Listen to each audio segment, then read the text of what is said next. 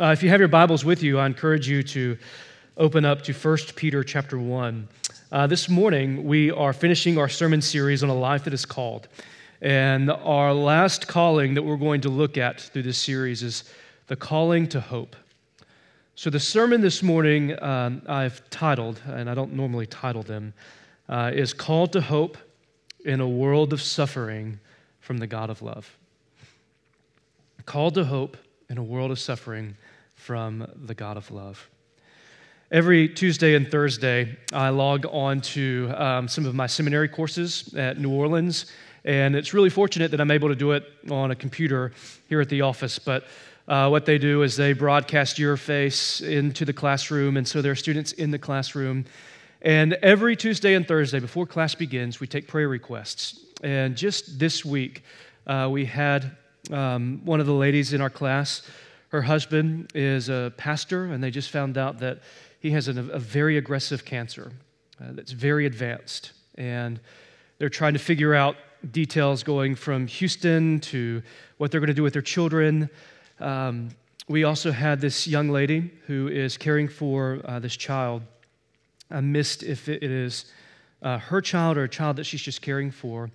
Uh, but the young baby was born, and the heart was born on the wrong side of their body. And so they're considering major surgery for a baby. There was another young lady in the class who is awaiting blood results back to hear whether she has cancer or not. Now, this is a class of about 20 students representing all different walks of life. And as we even gather here this morning, this, this small congregation, we are a culmination of past experiences, hurts, and sufferings, or as James puts it, trials of various kinds that have shaped and molded and formed us into the people that we are today. When we experience suffering or we hear about the suffering in the lives of others, it can cause a level of disillusionment in our minds, in our deeply held beliefs about God and His character especially when we see the suffering of those who seem innocent, like childhood cancer or a child that's born with a heart on the wrong side of their body, it can cause us to say, wait, hold on a second. Why? Why? Why? Why is this happening? It can make us even suspicious about God and his character and what we've been taught. That God is love, but all of this evil and suffering in the world, I don't know how that reconciles. And if we dare to even push in deeper into the depths of evilness in our world, the darkness is even greater. We might learn that while slavery is illegal almost everywhere, millions of men and women are, and children are trapped in modern day slavery. In India, for instance, entire families are enslaved in labor trafficking in brick kilns, rice mills, and garment factories where they are forced to work up to 20 hours a day. In the Dominican Republic, women and children are lured in sex trafficking with the promise of school or good paying jobs that will help their families remove themselves from poverty. In the Philippines, children as young as two are sexually abused live and recorded for people to watch. These are all statistics from International Justice Ministries. And when I read that this week, I just thought, that's, that's my baby Jane and it produces this intense like grief and visceral anger within us. There are an estimated 50 million people held in slavery today. Human trafficking generates $150 billion a day. And these are things that have caused people to get angry with God, to question God and His goodness. It has caused others to leave the faith or just simply settle with unbelief. These are hard things to swallow. How are we doing this morning? That's a rough way to open up, right? Especially on a, series that's called The Hope. That's tough. Those are tough things to swallow. So, today, what we're going to look at as our calling for believers is to set our minds on hope that is to be revealed to us, or as Peter calls it, a living hope. We are called to a living hope in a world of suffering from a God of love. And what we're going to do is just look at these two verses uh, from Peter And what I believe he's doing is unifying our story to the entire biblical story and to Jesus' story that gives us hope. So, what I don't want to do this morning uh, is just to give you some Christian sayings that you're supposed to say uh, as you endure suffering and hope, like it's going to get better one day, and you know, just you're supposed to be joyous after all of that. I know that the lives in this room have experienced suffering and heartache and pain, and you may be really wondering how all of this is reconciled with a God of love. But I think what Peter is doing in this passage today is much more than just giving us some mental assent to hold on to. But rather, what he is trying to get us to see is that our very lives are fused together with Christ's. And this is a reason for immense joy and a living hope. It is a truth that we believe, but it's also a life that Christ gives us. So if you have your Bible, uh, I encourage you to open up to 1 Peter chapter 1. We're going to be looking at these two verses this morning, verses 3 and 4. And this is packed. It is so packed with what Peter is saying and how he's connecting it to the rest of the biblical story. Uh, so I hope that I'm able to share it in a good way that we can follow along this morning. It says this in verse 3. Praise be to the God and Father of our Lord Jesus Christ in his great mercy, he has given us new birth into a living hope through the resurrection of Jesus Christ from the dead and into an inheritance that can never perish, spoil, or fade. Now, you may remember a few years ago when we worked through this letter of 1 Peter. These aren't just nice words that he is putting on a piece of paper and sending it to these churches. No, these churches have been scattered all throughout the area because of intense persecution. Uh, historians believe that either the church was in the midst of or about to experience the persecution from Emperor Nero, who was famous for taking Christians and tying them to a stake alive and burning them alive. He would take them and he would put them in his garden and light them on fire for parties at night to provide light for the garden. Nero was known for taking Christians alive and sewing them into animal sacks and having wild dogs attack them. These Christians are going through an intense level of persecution and suffering. And if you have ever had a friend that is going through grief or loss or suffering, you know that when you go and speak to that friend, you're very careful about what you say. You want to use words that are right, that are to provide some sort of comfort, some sort of encouragement to help them through this season of life. So now imagine Peter. He knows that this persecution is happening, so he's not just putting flowery words on a piece of paper. What he is drawing them to is the entire biblical story and how it is founded in Jesus.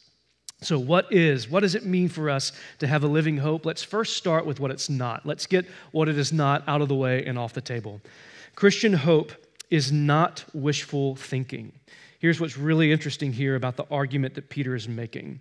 The Greek word that we have translated to hope here in our Bible is elpida, which doesn't mean a hope like I hope I get a raise at work or I hope my team wins or I hope I kill a deer this season. It doesn't mean that kind of hope. Elpida means a profound certainty. What Peter is trying to get us at is that Christian hope is not wishful thinking, it is something that is seen in a person, in the person of Jesus. Keller says this about the Christian faith the Christian faith is historical, it's reasonable, and gracious. Christian hope is not wishful thinking. Second, Christian hope is not a distraction. I don't know if you've ever had this experience with your kids or your grandkids when they fall down or they bonk their head or they hurt themselves pretty good. You got like that half of a split second where they look at you and you're looking at them and they're waiting to see your reaction for how you how they should react. So you know that they're in pain, but they have that like deer in headlights look. So you pick them up and you start singing and everything's going to be fine and look at the stars. We'll go outside, let the air hit you. It's not that bad. It's going to be okay, right? We try and distract them from the pain that they're feeling. But Christian hope is not that. Christian hope is not a distraction, and that's contrary to what popular atheist Richard Dawkins thinks about religion. When arguing against religion, he'll say things like, It's not meant to be true, it's just meant to be useful. Here's what Dawkins says He says, Religion helps people, rightly or wrongly, manage their emotional lives and especially cope with pain. But Christian hope is not a distraction. Peter is not trying to get these Christians to be distracted about what's happening around them. No, he's going to tell them to be sober minded, to set your mind on the hope that's to be revealed to you. Remember these things, preparing your minds for action. Peter's not just trying to distract Christians from pain and suffering, he's trying to get them ready for what's happening. Christian hope is not a distraction, it is a living hope, a profound certainty that is grounding us in the deliverance by God, by the God of Israel through the life, death, and resurrection of Jesus. Here's what Piper says about it, about this elpida, this profound certainty. This confident hope gives us the encouragement and enablement we need for daily living. It does not put us in a rocking chair where we complacently await the return of Jesus.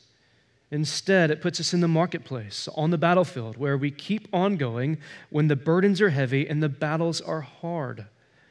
Hope is not a sedative, it is a shot of adrenaline, a spiritual blood transfusion. So, what does it mean for us to have a living hope in the midst of suffering? And I'll say it again. I think Peter is connecting us to Jesus, but also the entire biblical story for us to see it all rightly.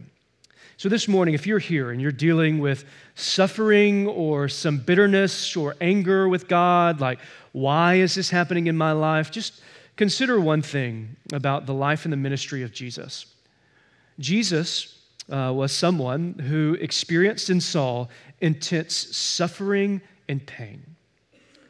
In the ministry of Jesus, he encountered many people that were going through intense suffering or pain but when he encountered those things, it never questioned, it never caused him to question God.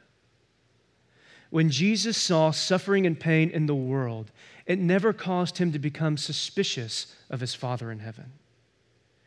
It never caused him to get angry at God. It caused him to get angry at something else, but never God. So, what our goal here today is to see how human suffering, to see human suffering how Jesus saw it so that we can imitate his response in the world. Not so that we become many saviors, but that we pick up our cross and follow him. Or as Paul puts it, it is not I, I no longer live, but Christ who lives in me. Or as Paul puts it in Ephesians, to walk in a manner worthy of our Lord. So, how does this entire biblical story produce this image of living hope for us in the midst of suffering?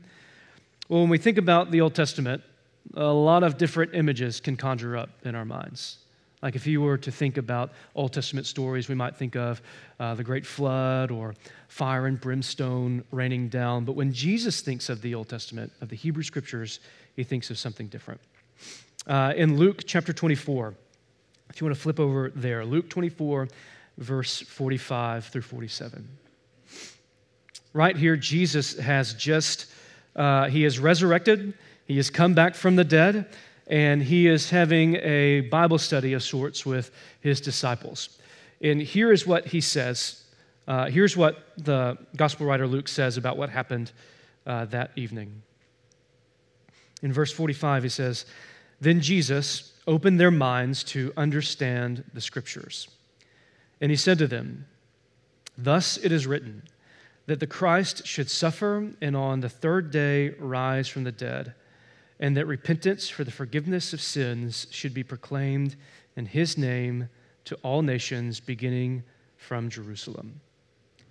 So Jesus is opening their minds to understand these scriptures.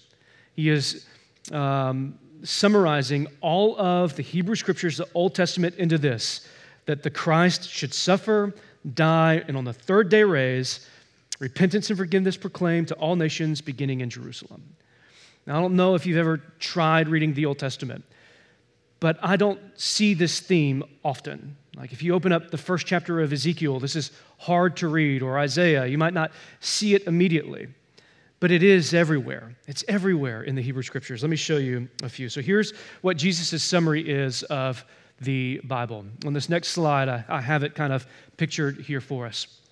Jesus is saying that the Christ, the chosen one, the righteous representative uh, on God, he is the one that represents God to the nations, that he is going to suffer, uh, he's going uh, to cry out, and he's going to die.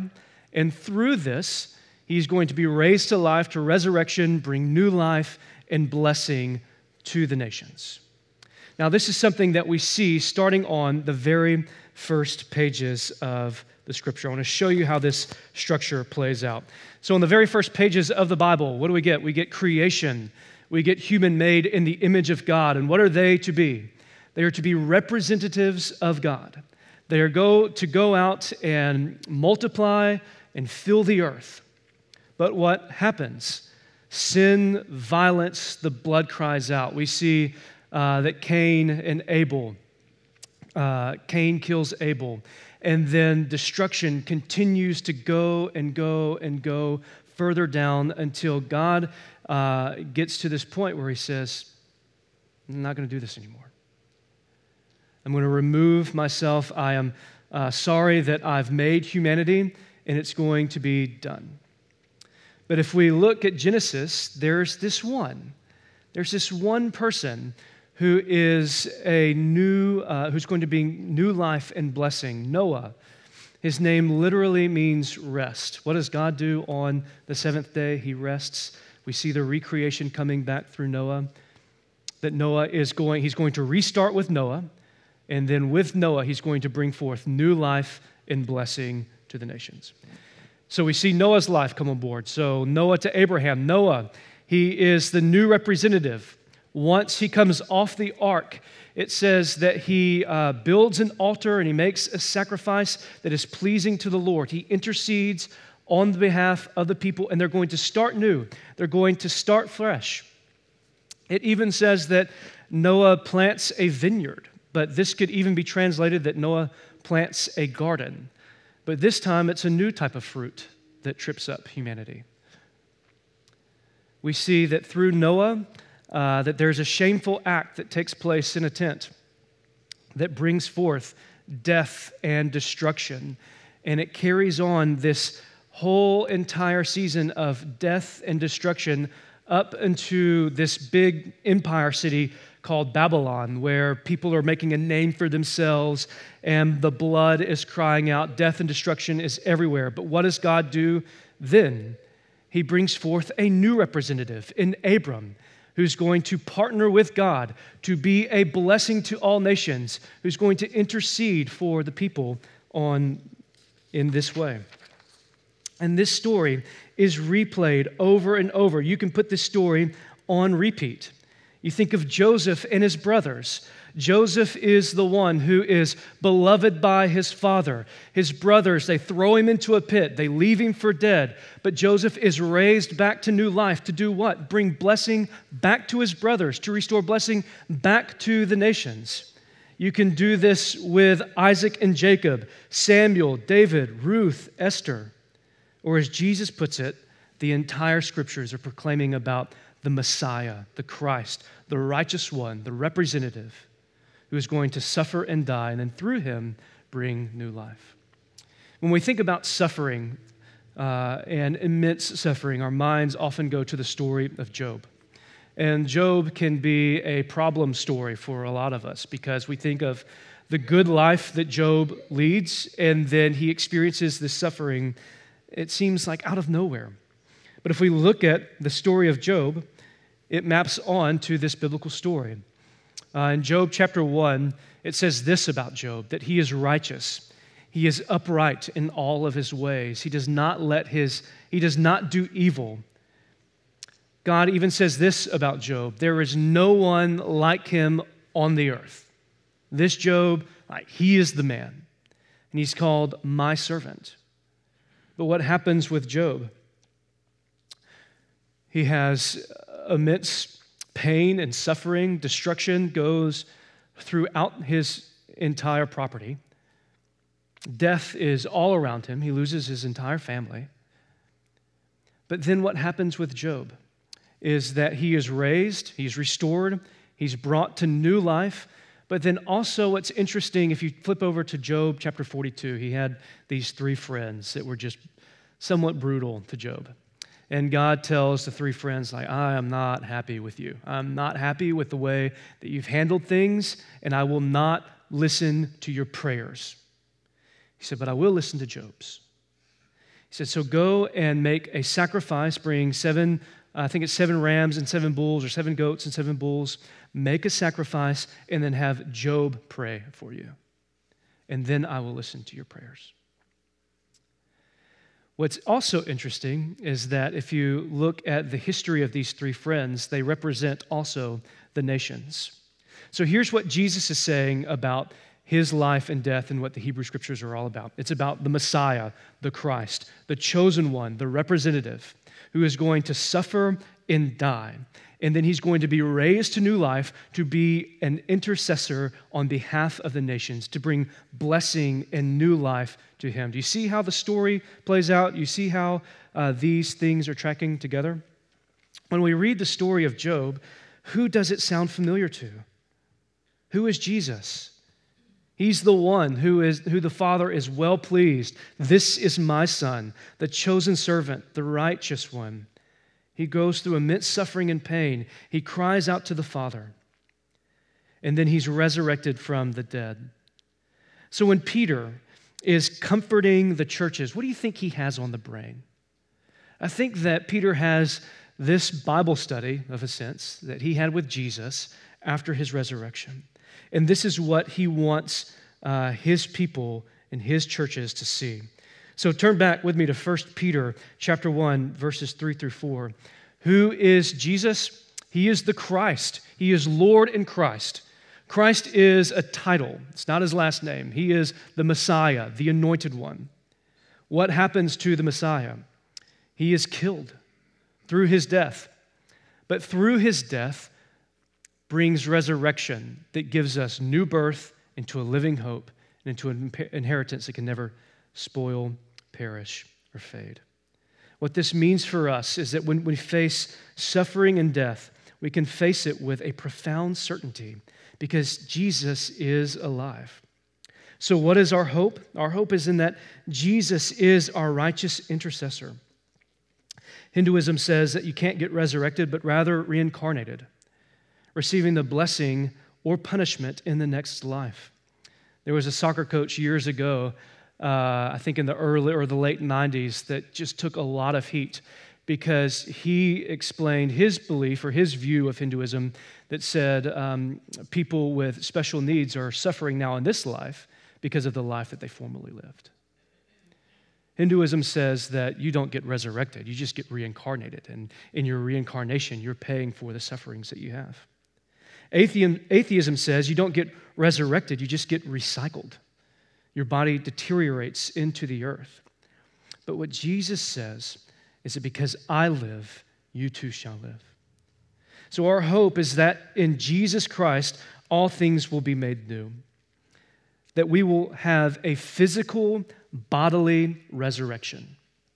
That the injustices, sufferings, laments, trials, tragedies that you have experienced in this world will be brought to new life because of Christ Jesus. Our hope is that one day in Revelation it says that He will wipe every tear away from our eyes. Our hope is that one day we will also be reunited with those who are in Christ Jesus. I know many of us in this room have lost loved ones. But the hope of Scripture, that those who are in Christ Jesus, is that they are not lost. It's not like they can't be found, they are safe with Him. And that our hope is that we'll be reunited with Him. Our hope is that sin will be no more. Our hope is that the love of God we sometimes wonder and question because of our frailty and suffering will be fully experienced and realized.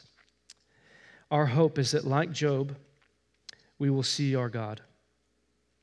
Job, when he's going through his prayers and he's crying out and he's getting angry and he's asking why, his prayers get more and more and more and more singular to where his only prayer is this if I can just see the face of God, if I can just see God. And then God shows up.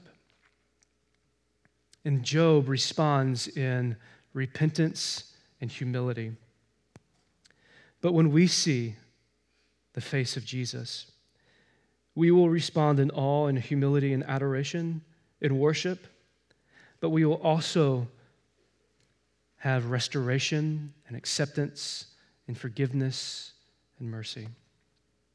You see, there are right and wrong ways to read Job, especially in the midst of our suffering.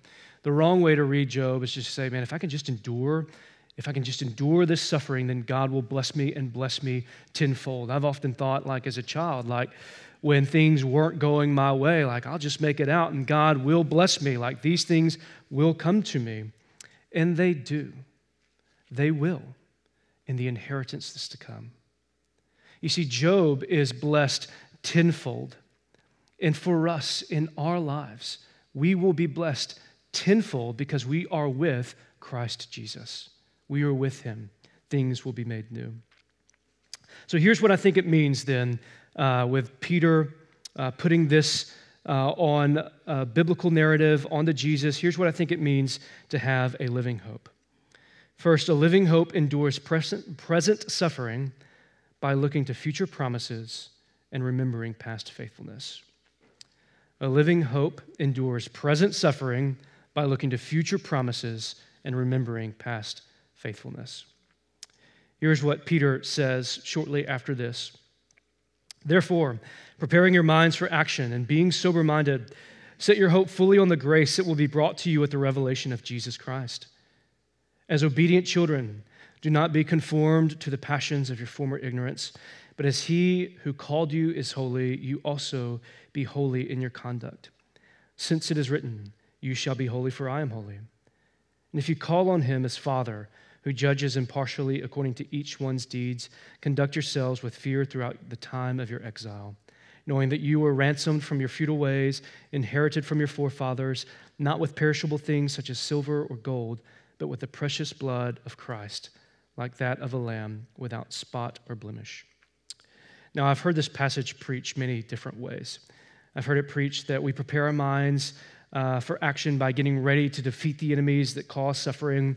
Uh, I've heard it preached that being sober minded just simply means don't get drunk. But what Peter is doing here is connecting us back to a deeper biblical story. There are a few key words that Peter is using He's saying, Be holy as I am holy.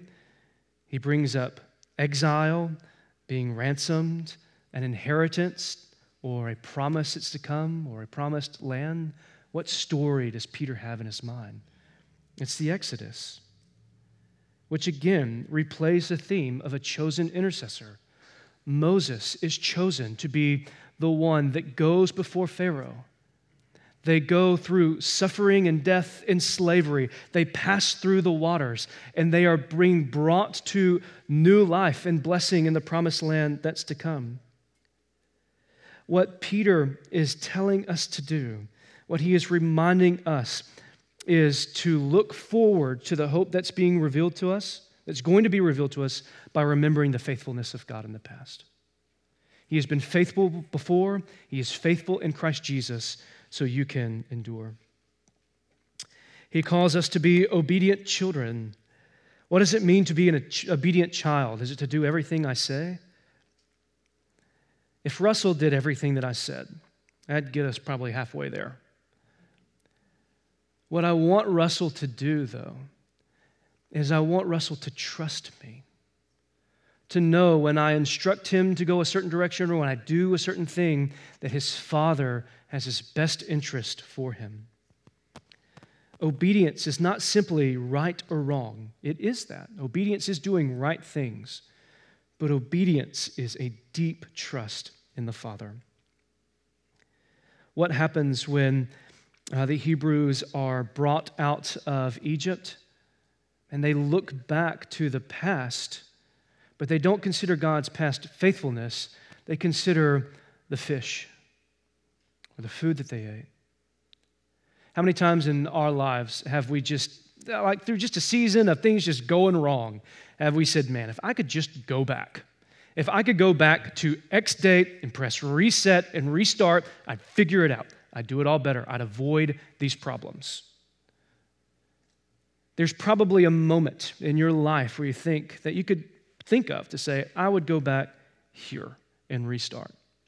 Maybe it's something with your children. Maybe it's a, a, former job. Maybe it's a disagreement that you've had. But I'm here to tell you that even if you could go back, we'd still mess it up.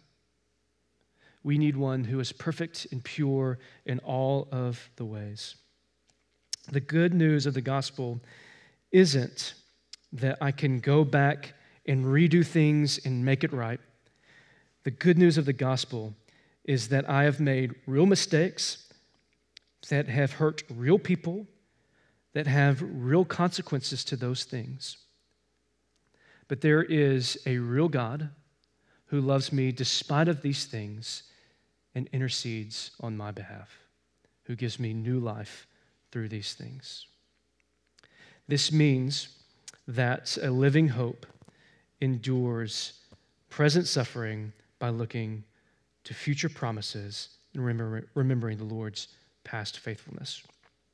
But it also means this a living hope is present.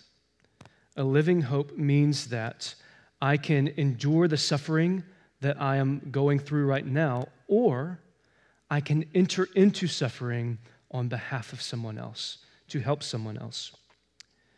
We read it this morning that God is our refuge and strength, an ever present help in trouble. Here's what this means that the eternal Jesus is present with us now. That the eternal Jesus is present with us now by his Spirit. And when we close our eyes in death, we will simply open them up to realize his full presence.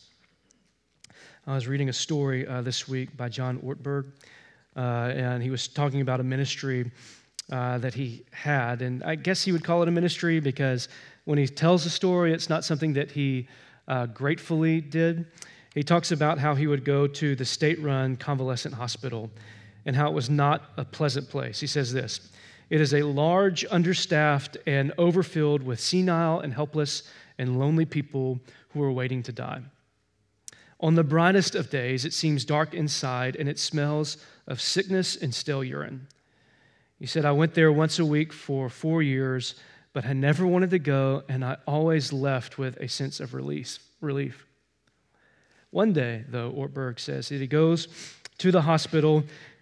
He tries out a new wing that he had not visited before, hoping to find a few there who were alive enough to receive a, a flower and a few words of encouragement.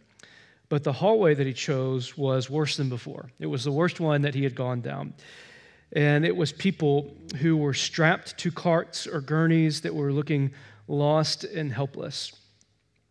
And as he neared the end of the hallway, he saw an old woman strapped up in a wheelchair. He says this Her face was an absolute horror. The empty stare and white pupils of her eyes told me that she was blind. The large hearing aid over her ear told me that she was almost deaf. One side of her face was eaten by cancer, there was a discolored and running sore covering part of one cheek, and it had pushed her nose to one side, dropped one eye, and distorted her jaw so that what should have been the corner of her mouth was the bottom of her mouth. As a consequence, she drooled constantly. I was told later that when new nurses arrived, the supervisors send uh, the new nurses to feed this woman thinking that if they could stand the sight of this woman, they could withstand anything else in the building. I also learned later that this woman was 89 years old and that she had been there bedridden, blind, and nearly deaf and alone for 25 years. Her name was Mabel. So, one day, um, in this hallway, I run into Mabel and I said, Here's a flower for you. Happy Mother's Day. She held the flower to her face and she tried to smell it, and she spoke garbled, but from a clear mind. And she said, Thank you, it's lovely. But can I give it to someone else? I can't see, you know, I'm blind. He said, Of course. And so I pushed her chair down the hallway to a place where she could find some alert patients. I stopped the car, and Mabel extended it to a woman and said, Here, this is from Jesus. Mabel had grown up on a small farm that managed, uh, she managed only with her mother until her mother died. She ran the farm alone from until 1950 when her blindness and sickness sent her to the convalescent hospital.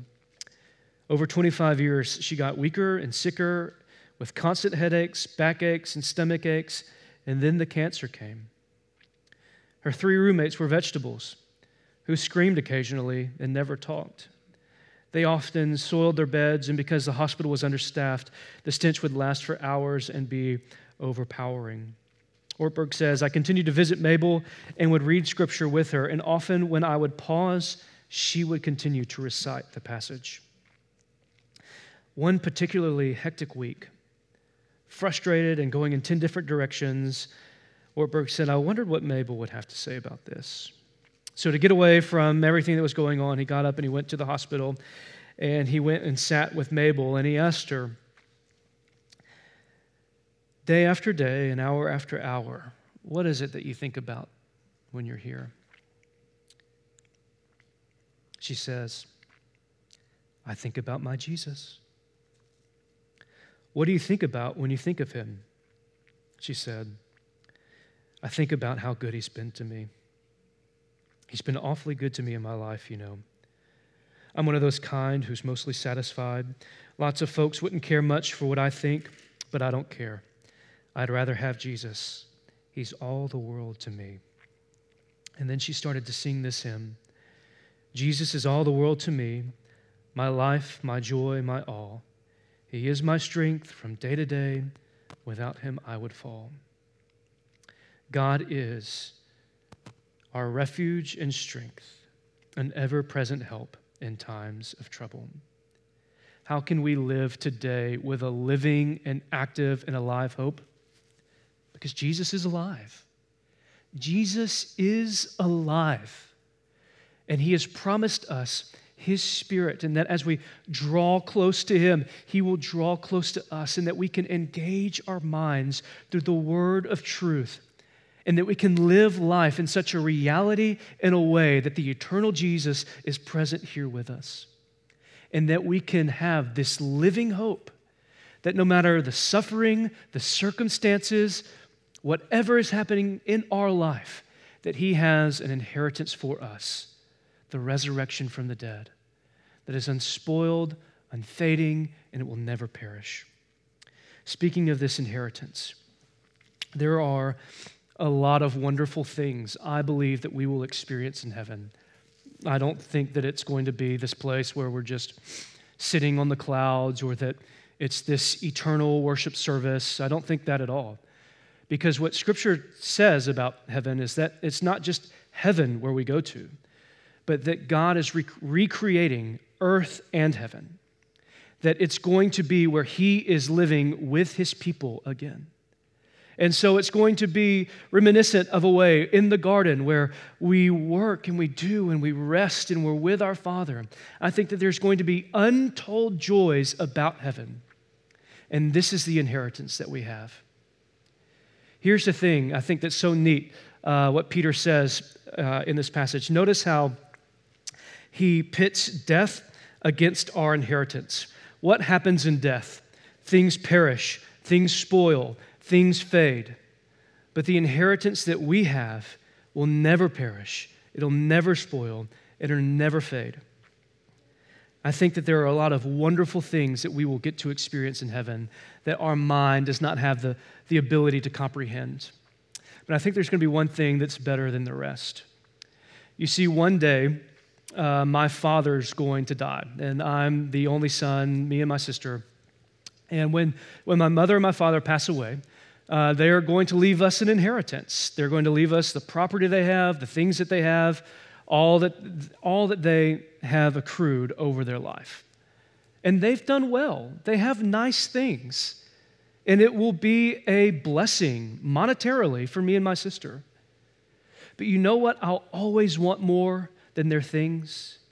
You know what? I'll always desire more than having their stuff. I'll always want my father instead. I'll always want him instead. Rather than his things, rather than what he has to offer, rather than what he's left us, I would rather have my mother and my father. Here's the wonderful thing about heaven one day and the great hope that we have is that we will have Jesus, all of Him, fully realized. No more sin, no more death, no more pain, and that hope makes us alive. That hope makes us alive because we know that death is just a part of our new birth into life. We have a living hope and an inheritance that will never perish, spoil, or fade. So, three things to close for us this morning. Jesus invites you to make his story your story, that we are now hidden in Christ Jesus, that we are one with him. Two, Jesus gives us a living hope that's active today. We set our minds on it for the future and we live our lives by it. And that one day, one day, Jesus is going to make all things new. And it's going to be the resurrection of our physical body Jesus and his disciples could have avoided this whole thing of the resurrection. Did it really happen if Jesus would have simply said, I will rise again one day spiritually? You see, because then no one can discredit it. Because he would just say that he would die and then that Jesus is spiritual somewhere. We don't know where he's at. He spiritually rose, but he doesn't say that. And he says, I'm going to rise again bodily. And that when he sees his disciples, he invites them to touch his hands. There is a real physical Jesus that rose from the dead. And he says, Because I live, you too shall live. And this gives us a great living and active hope. Let's pray together. Jesus, I confess um, for myself and I would imagine for others in this room, it is very hard to live in this active hope uh, with a lot of pain and suffering around us. It is much easier for me to focus on my problem or my trial or my discontentment than it is to then focus on you. But Father, I pray by the power of your Spirit and the wonderful goodness of your word that we bind these things, these truths to our heart to see you as our living hope. Help us to be more like Mabel, less of ourselves, blind, deaf, strapped to a chair, because it seems like that when we are less of ourselves, that we have more of you. Father, help us to pray the prayer in Scripture that we must decrease and you must increase. Help us to see uh, that we can enter into suffering and we can endure suffering with a living hope in you, Christ Jesus. So, Father, I pray that as we close this service, I pray that if there's anyone here that does not know you, that does not uh, attach themselves, fuse themselves to you in this living hope that you offer freely to us, I pray that today be that day that they repent and they are saved. It's in Jesus' name I pray. Amen.